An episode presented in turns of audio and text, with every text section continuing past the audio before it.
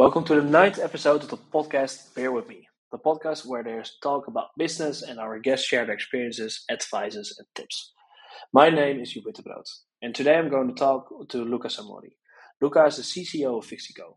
Fixico is Europe's leading digital car repair management platform, and Luca has over 20 years' experience in business development and consulting. Within these years, he gained hands on experience in mobility and fleet management, digital platforms and marketplaces, consulting and training, services, insurtech, and fintech. But why did we actually invite Luca to do this podcast? Luca had, has a lot of experience within organizations and can tell a lot about the growth processes over the years.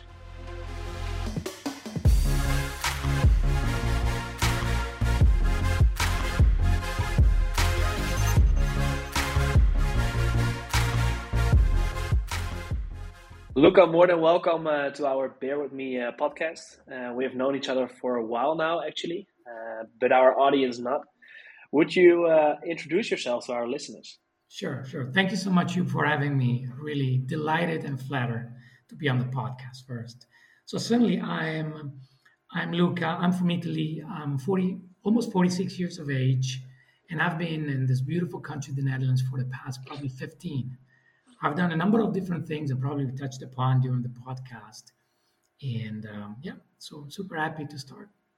Yeah, that's great. So we'll be speaking uh, with each other, changing some thoughts, exchanging cool, yeah. them with each other, of course. But it's pretty interesting also for the listeners how your career actually started because you're currently active at Fixico, and we will elaborate a little bit later on it as well. But how did it start actually? Yeah, well, actually started 20 years ago exactly at the CRM Center of Excellence of Accenture in Milan.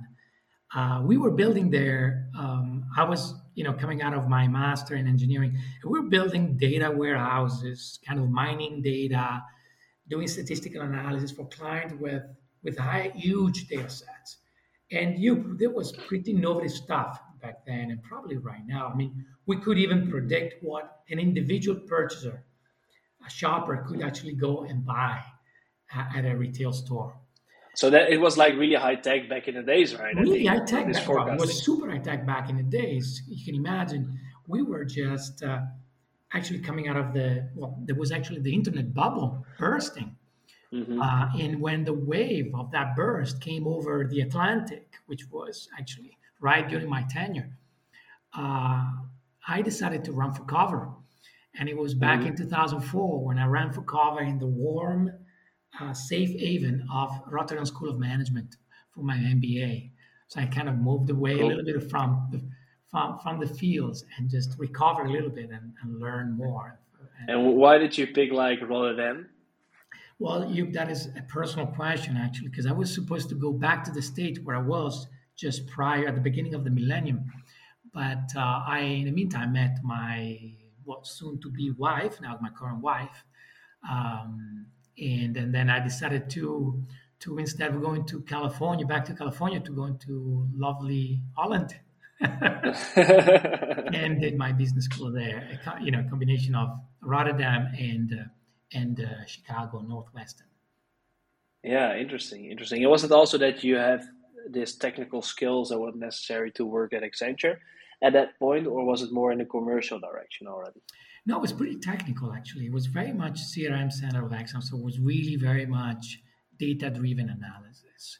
It was a lot of coding, was a lot of, you know, at that time SQL plus. I think I covered the moon surface with with with queries on, that, on that, program.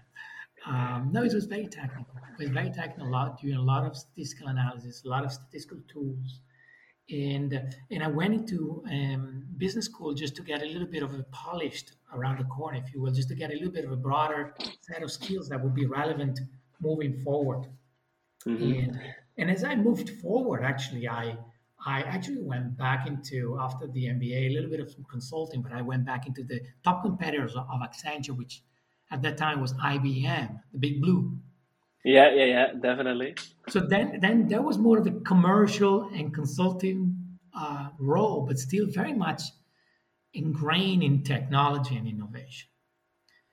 And, and is it then also that because you had these technical skills that you, you saw an opportunity to extend it also in more business sense and commercial sense, that it was a really good add-on in your profile? Because often if you're building startups or scale ups, you see there's a really strong technical founder within a company, but there's yeah not a, enough uh, commercial power within the company as well. Yeah. Is it because of that you noticed this, or what was like the, the, I, the driver thought, behind it? There were a couple of thoughts. One was I thought this thing was commoditizing quickly, and I didn't want it to be in that space. I wanted to be in a higher value space.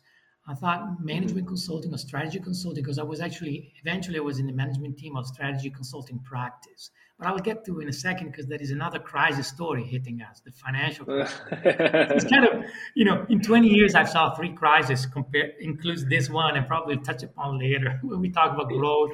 Yeah, yeah, yeah. Mexico. But then back then I wanted to move into a higher space, more difficult stuff. I've always been intrigued by complicated problems and and also I'm a fairly strong people person. I really love to spend time with with with folks, with people, and not just spending time in front of the computer all day. Mm-hmm. Uh, and and I probably those two things really about my my, my ambition and my trait, my my specific skill set that I followed in that move. And we grew the and these were the growing years after the crisis. So we grew that team dramatically I think we hit 120 consultants. Um, and I was actually the management team of that uh, of that practice, consulting practice. Then we hit the, the next crisis. Every 10 years, I saw a crisis. Was the um, financial crisis, 20, 2008, 2010. Mm-hmm. And then we actually saw, so I experienced the beautiful days of this hyper growth in that practice. When I joined, yeah, were yeah. probably a little bit around 40 people. 40, 50. So we kind of more than double the size. And then we shrunk to 20 people in a year. And that was the That's time. Hard. That was very hard. And that was the time I decided that it was that I, I needed to make it make a move. And and for the first time I moved into to a corporate setup, which is LeasePlan Corporation, the largest leasing company in the world that at their world headquarters. Mm-hmm. Uh, and then I was basically a consultant for the managing board in the strategy, corporate strategy and development department. Um, then is there 10 years ago when I actually started to deepen my knowledge in this field of automotive mobility, fleet management, if you will. Mm-hmm. And I liked it because it was complicated, because there was servicing components to it, there was financing component to it. It would cut across all the different stages of the life of a vehicle, of a car.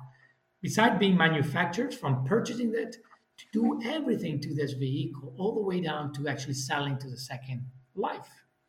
Mm-hmm. And this whole value chain will encompass so many different services and stakeholders and manage a beautiful, beautifully complicated ecosystem of players and I find it really intriguing. The whole thing. I don't like, you know, cars particularly. I'm not really a, a, fan, but I really like the complexity. One and two, I like the way that this traditional industry was undergoing a transformation.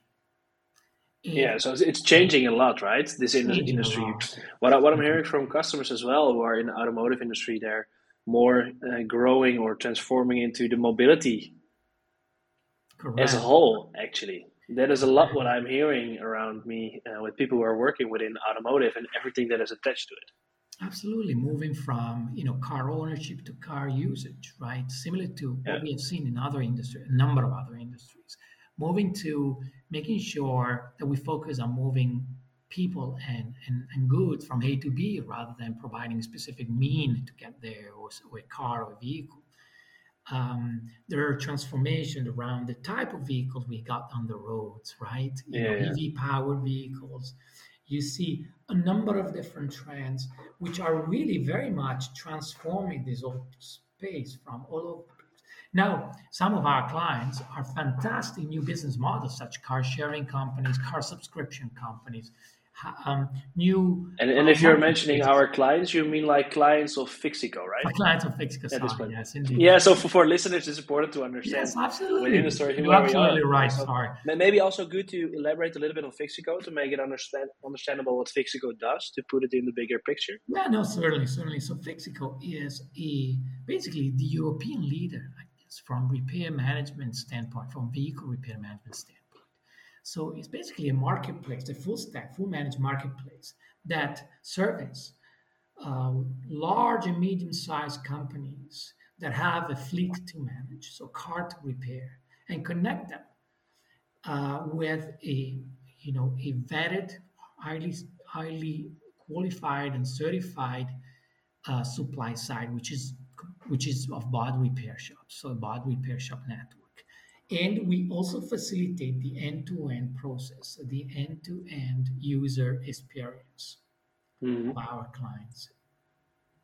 So we basically are, thanks to our intelligence and you know the, the, the intelligence and technology, we're able to really do a fantastic matchmaking between the requirements of our clients, namely related to repairing vehicles, with all the complexity that we need to manage you right different yeah, vehicles yeah. different type of damages and matching them with the best solution for their damage repair jobs. Yeah. And should I imagine it in a way that if, if, if I drive my car against a, a, building, for example, then based on what happened and the, the characteristics of my car, it will be matched to a specific body shop to get repaired? Is that how I have to understand it, or? Absolutely, absolutely, and of course we have an heritage in business to consumer, right? Whereby we started off as prior to my time, before you know, since 2014 and onwards, still actually B2C is actually a solution that we have operative and deployed in, in three countries. So basically, B2C proposition you, is the typical marketplace, consumer marketplace yeah. for car repairs. So you as an individual need to repair your car. You really don't know what to do. You want to actually, you, you, you are actually looking at this opaque and unclear world of you know repair management where to repair the car at what price mm-hmm. point what to do and Fixico starts as a marketplace that helps you individuals to navigate through this journey, to find the right repair shop at the right price point, and to support you along the way, just to really take you by the end throughout the yeah. process. But is it then actually that like Fixico started as a as a B two C uh, kind of marketplace and then transformed also really into a successful B two B but more European marketplace. Absolutely. And, and what what was like the the trigger that made this decision happen for the company? Was it already in your time that you were in the company, or was it initiated mm. before you no, in the company, or is that you're being hired because of this decision? Correct. That's the, the latter. So I was hired. I'm a B2B guy coming from the target market. And the intention was to actually penetrate, to grow the business in the business to business market. The reason being that the economics of the B2C transaction are not as attractive as the ones of the B2B, mainly due to the customer acquisition cost you pay and conversion rates are not ideal. Mm-hmm. And when it comes to, to, to geo expansion, as one of the big ambitions was also to expand the footprint in Europe. Yeah, it is it is costly from a marketing and operational standpoint to actually build supply and demand sides of the marketplace. Yeah, I imagine we also have it from our perspective, of course. We also are like the, the B2B marketplace. So I really understand it that yeah. those investments are pretty high. Yeah, the B2B marketplace for us has been much more attractive. Economics are much more attractive, and the growth potential is higher. The the engagement model with you know acquisition costs are much lower uh, compared to. I mean, you have to attract one client, and then all of a sudden you plug into a wealth of damage volume coming in from that client instead of mm-hmm. having to actually acquire every single damage repair job. Yeah, yeah. I by understand. a performance marketing and growth hack. The second thing is uh, to our geo expansion. I don't want to spend too much in our geo expansion model, but it definitely leverages this relationship with big players. So they can actually, we can right away, even without having boots on the ground at the beginning, we can actually already ga- gain uh, demand, quality demand, and hook mm-hmm. up with the supply side of our client. And mm-hmm. once we got that engine going, even a small scale, that's a very strong platform from which we can launch our further expansion yeah but i can imagine that it is not without any obstacle because it's so, so such a transformation could be pretty hard actually. Well what kind of what kind of obstacles did you encounter uh, with yeah. the company but also in your role? That's that's a good question. Yeah i was actually brought in to see whether we could do so together with the board I was brought in as head of partnership, but I only brought I was brought into the board a year later. But the challenges we face were both, or at least I faced, or we faced as a team, was both internal and external. Let me elaborate some of that. Internal is that firstly, we had limited knowledge. I mean, I had, but to some degree, but none, none of us had knowledge of the target market. Mm-hmm. It was new. So, for example, we needed to bring in more seasoned professionals from the industry. Secondly, the rapid and frequent need for aligning our capabilities to the changing requirements of the business. Right? Mm-hmm. And for example, we had to repurpose the marketing team totally. So from that's a hard thing though.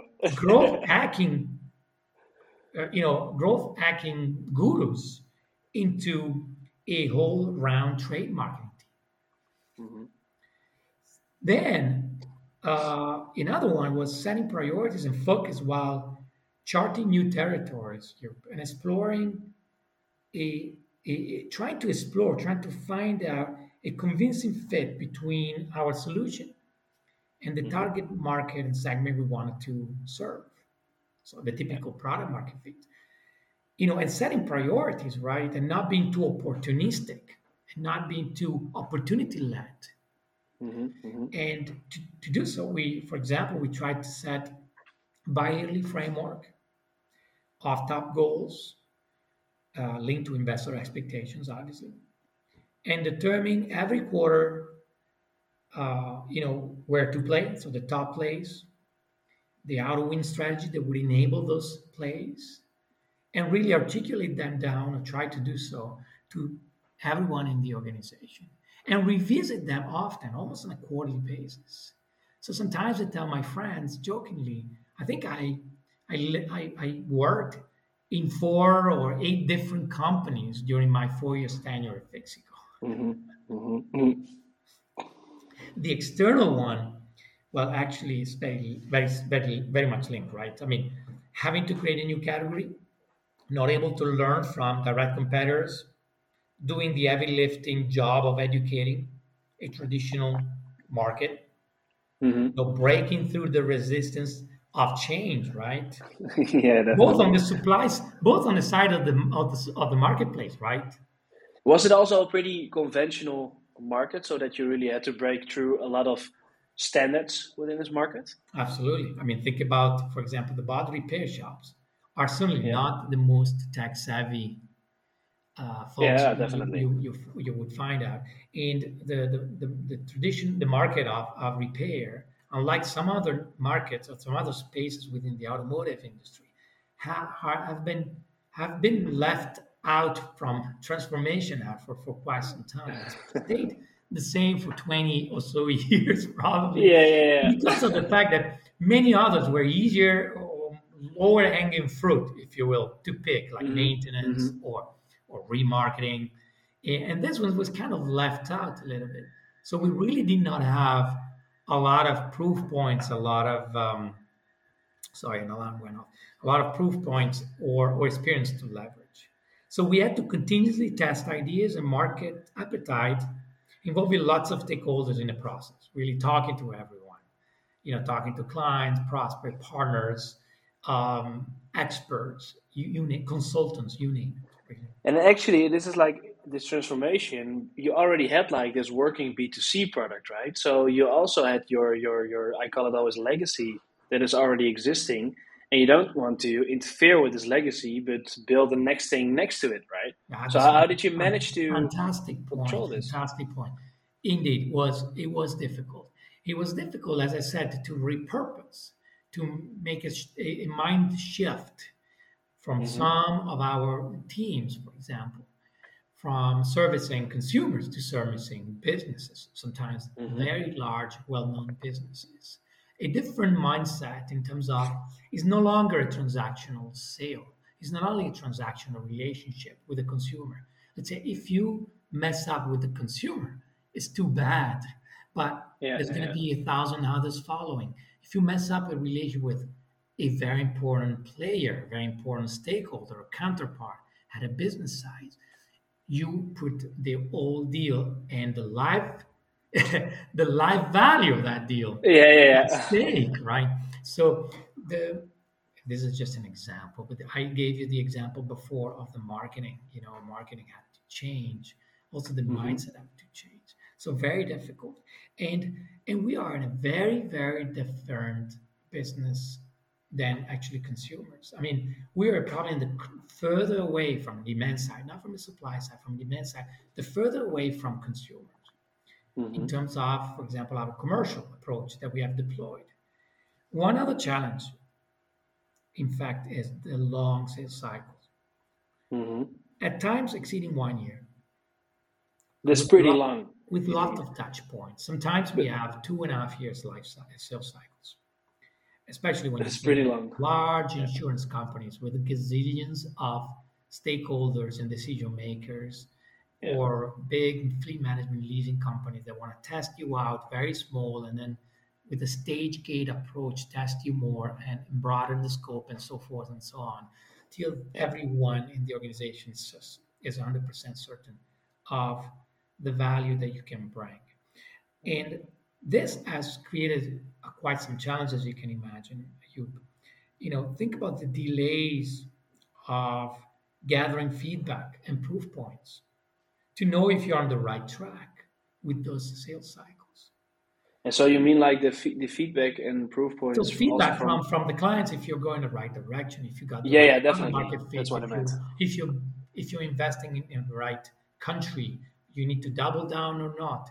With these long sales cycles and very little data points, historical data points, we really needed to to rely upon a lot of research, a lot of you know analysis, a lot of Mhm. talking, a lot of you know creativity.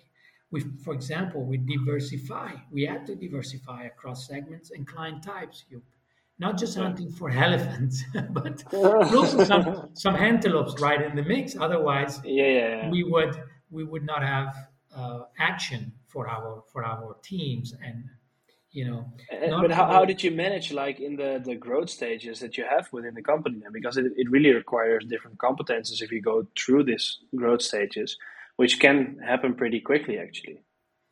Yeah, well, you know, indeed, uh, I can also elaborate later if you if you want on on the on the on the challenges of the CCO and of the commercial team navigating Mhm. through this challenge uh, through these stages.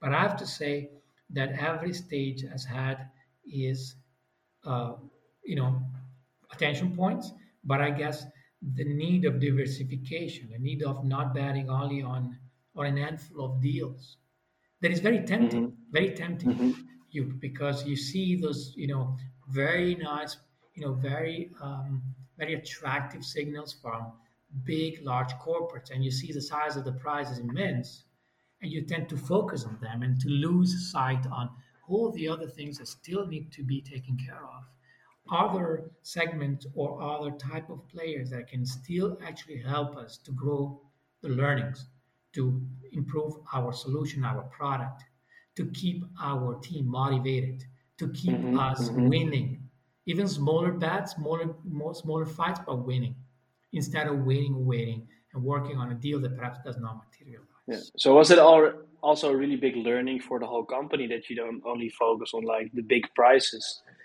that could deliver the, the good deals, but also like the things that are around that make you in this winning uh, position. Huge learning, especially when uh, the third, my third crisis, no, sorry, the, the latest, the, the latest, unfortunately, the awful pandemic, when it when it hit us, uh, we were scaling up. We were in scaling up phase, so we Mhm. were building. We were already at the point that we were building. Um, uh, you know, one of my focus together with the with the founding team was building up the sales, the business development, and repurpose the marketing team, as we said. But we really needed to Mhm. create a new capability pools, new teams with totally new resources. And at that point in time, uh, we were very much relying on a set of a segment where the product market fit was extremely strong, extremely uh, promising. And this semi was really very much under pressure. Became went under pressure at the beginning of the crisis. Just to give you an anecdote, we lost 40% of revenue in one month, April 2020. And at that point in time, we have just built a sales team remotely deployed. We would not sit around the table together. We would see each other like we're seeing each other right now yeah, yeah. over a screen.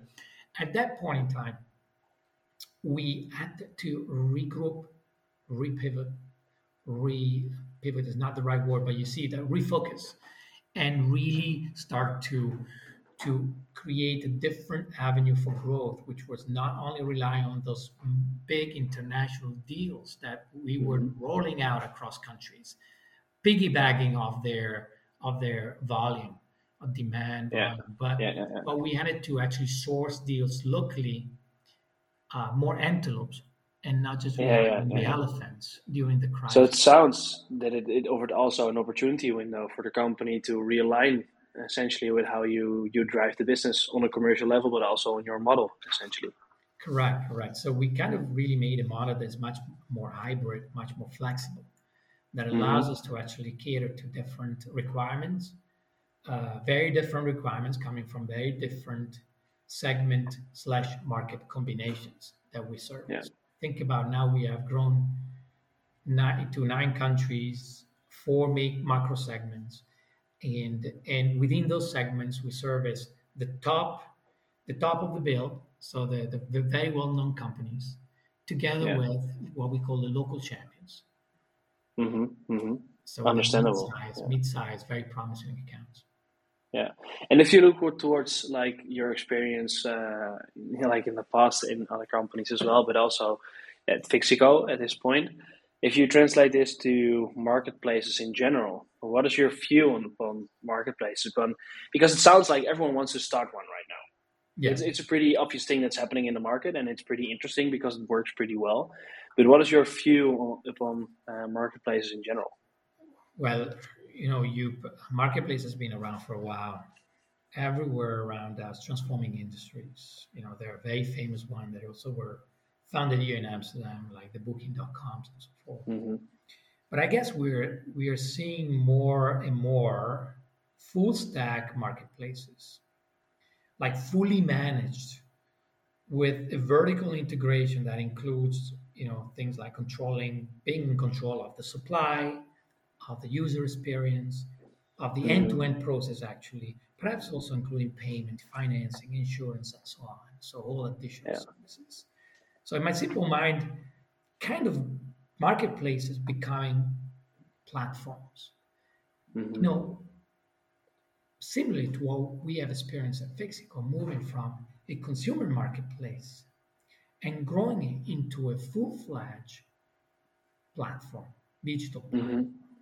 Mm-hmm. Mm-hmm. And yeah, and, and that was, was was an amazing journey, of course, to do so. But that's perhaps for another for another discussion. This is, yeah, I can imagine. This is really uh, where I see marketplaces, and and and honestly, for companies like Fixico and yours, I see trends that are really, really positive and, and very, very promising. Linked what kind of trends? You know, for example, I see a restriction and behavioral changes due to this crisis, right, brought by the crisis. Mm-hmm what we see clearly are accelerating the transition to digital online on demand services across the board. B2B clients, I mean, let me focus on my my type of business of consumers. Yeah. We see it in the news and we see it everywhere. But in B2B clients are increasingly looking for the same kind of online experience that they have as consumers. Mm-hmm. So this change. That, that's actually pretty yeah. interesting though, because I, I've been mentioning that a lot of yeah. times with our clients as well. Is that if you look, maybe sorry to interrupt, but maybe no, no, no give a really, really, really good um, thought out of my head is like you see this uh, companies coming up like Gorillas and all this instant delivery companies, of course, and it is like really consumer behavior. It's like yeah. this on-demand industry that if you're sitting on the couch and you notice, hey, I don't have eggs or I don't have candy or I don't have popcorn for my movies, yeah. that you just can order it and you have it within five minutes. And yeah we are noticing with Blackbear as well that clients really are elaborating on this on-demand needs even more as a company. So also the B2B users say, hey, if I want to gather information, I want to do it quickly and actually right now. Absolutely, absolutely. I think there is a blur between B2C and B2B here. Yeah. And that is basically a role that Fixico, Blackbear, and other companies can play in basically transforming an industry was used to be well, consulting of uh, fan, uh, professional services or repair management, depending. Mm-hmm. You see, they were totally offline, right? Really offline activities. There was a lot of offline activity, lack of insight and real time information.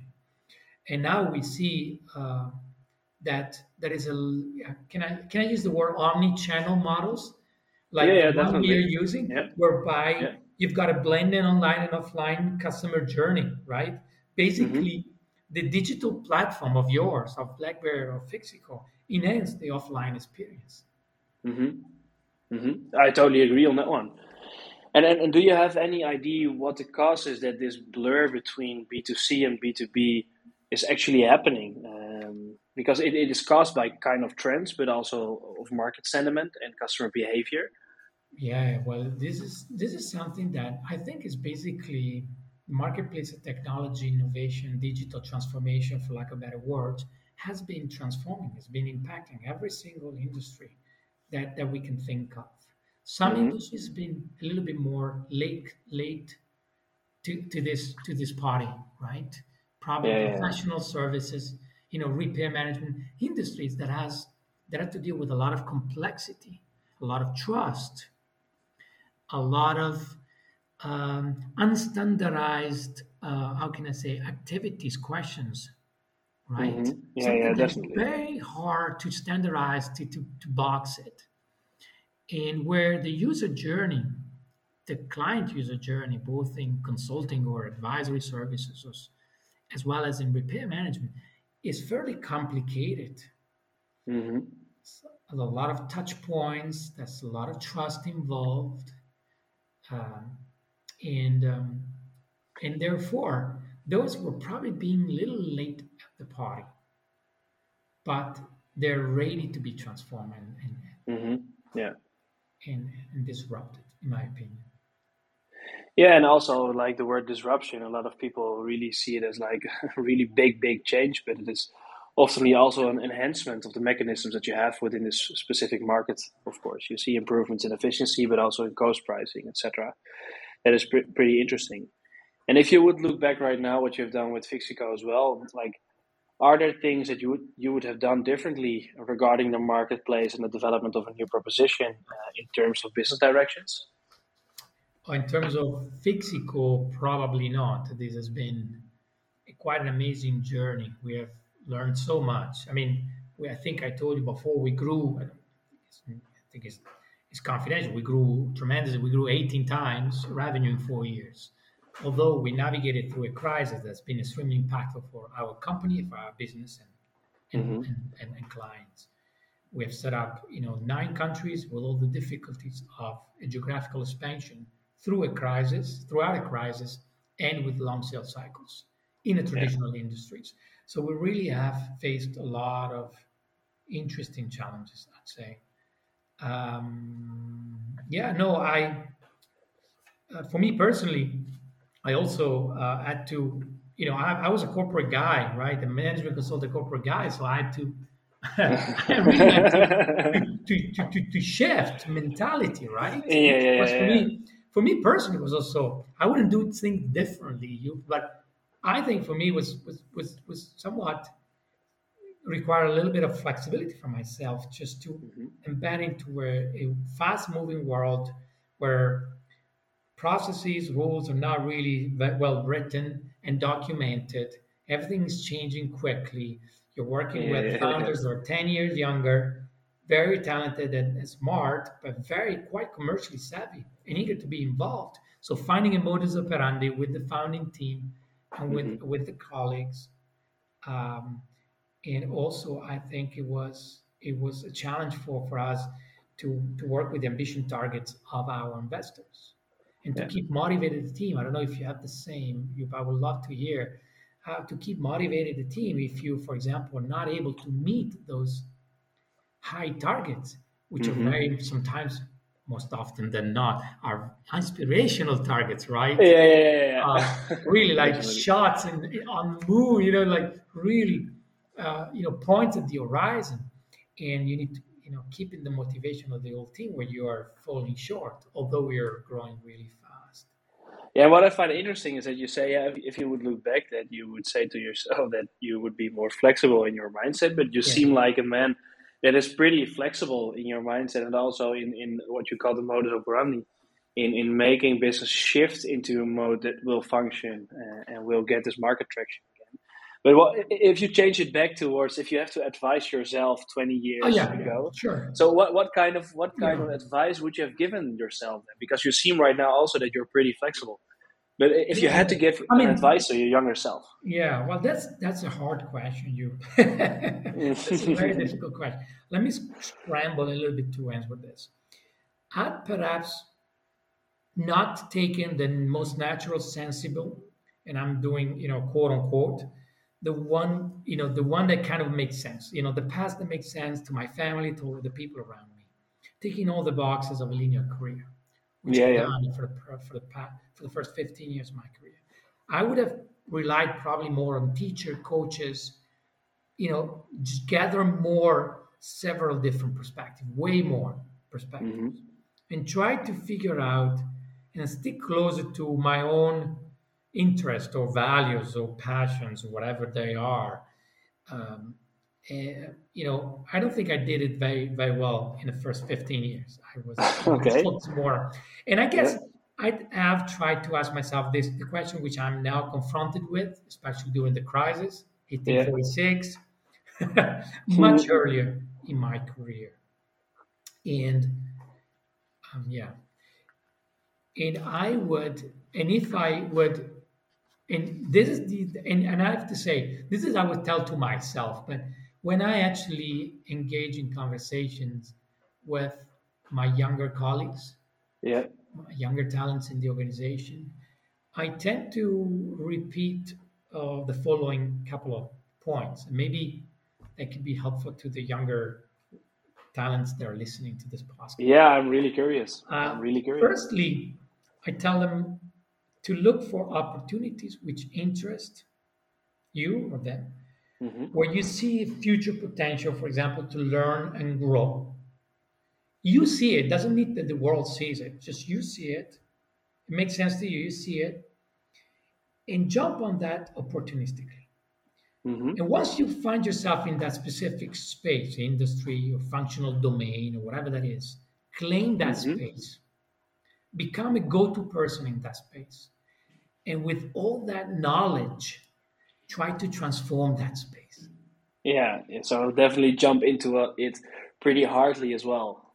yeah, just Yeah. deepen your knowledge into it. It doesn't need to be your passion necessarily, but it's something that is close to which you are interested in, and and then claim that space, become a person that is well known, but most importantly, gain a lot of knowledge so you can transform it, you can innovate, and from that innovation, you get really to the next level in your career, in my opinion.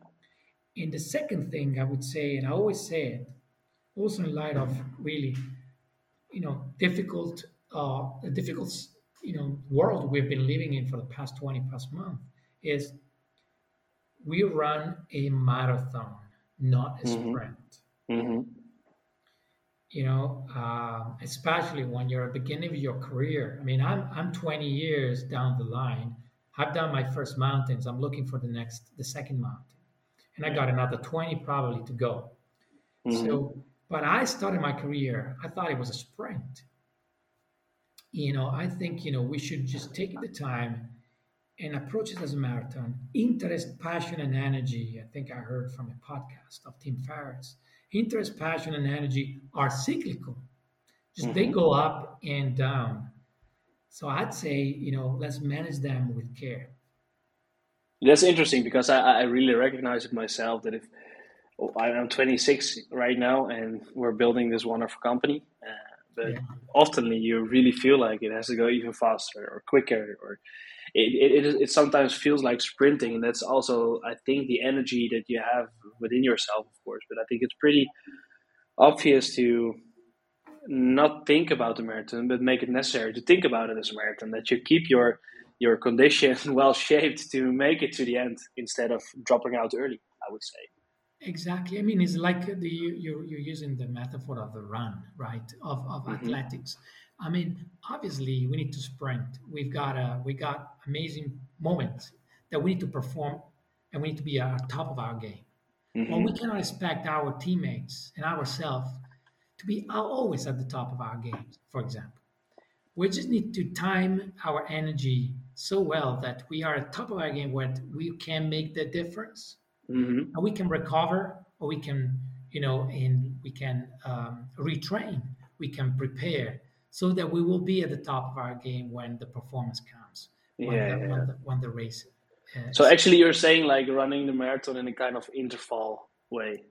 Yeah, just manage energy, passion, and interest in a very clever way, in a sustainable mm-hmm. way. Well, I think that is like really wonderful advice towards yourself, to like 20 years back, but also to the audience and, and, and what is really important for uh, for people and and I found all the insight that you offered really really interesting. And I think uh, our team internally, next to the listeners, find it really interesting to uh, listen this because it accumulates a lot of things that happens within our company as well, uh, from the marketplace perspective, but also in, in like the ages that we have in the company, etc. So that, that's also a wonderful ending. I think we're in 40 minutes right now. Thank you. It, it was a pleasure to talk with you. Uh, I loved it really much getting all those insights, but also like the growth mindset that I really think that you have, uh, which I really like. I already liked it in our previous conversations, but it's like the confirmation that it, again, it, it, it is really interesting. Thank you so, very much. If, if people want to reach out to you, how, how could they do it? Could they do it through LinkedIn or LinkedIn is the easiest. I, I'm yep. on LinkedIn almost every day. Cool. So it's just your name, like uh, on LinkedIn, Lucas Samori, and they can find you. Absolutely. Absolutely, indeed. Wow, that is that is amazing. First name, last name. It's easy. It's easy for them. That's easy. nice. Thank you so much, and really happy to to jump on a, on follow up conversations if there would be the possibility. Yeah, definitely. So thank you a lot for being in this podcast, and uh, I, I bet the listeners will love to listen it, and uh, we will speak to each other soon. Wonderful. Thank you for having me again. Thank you. Thank so you very much, much Luca.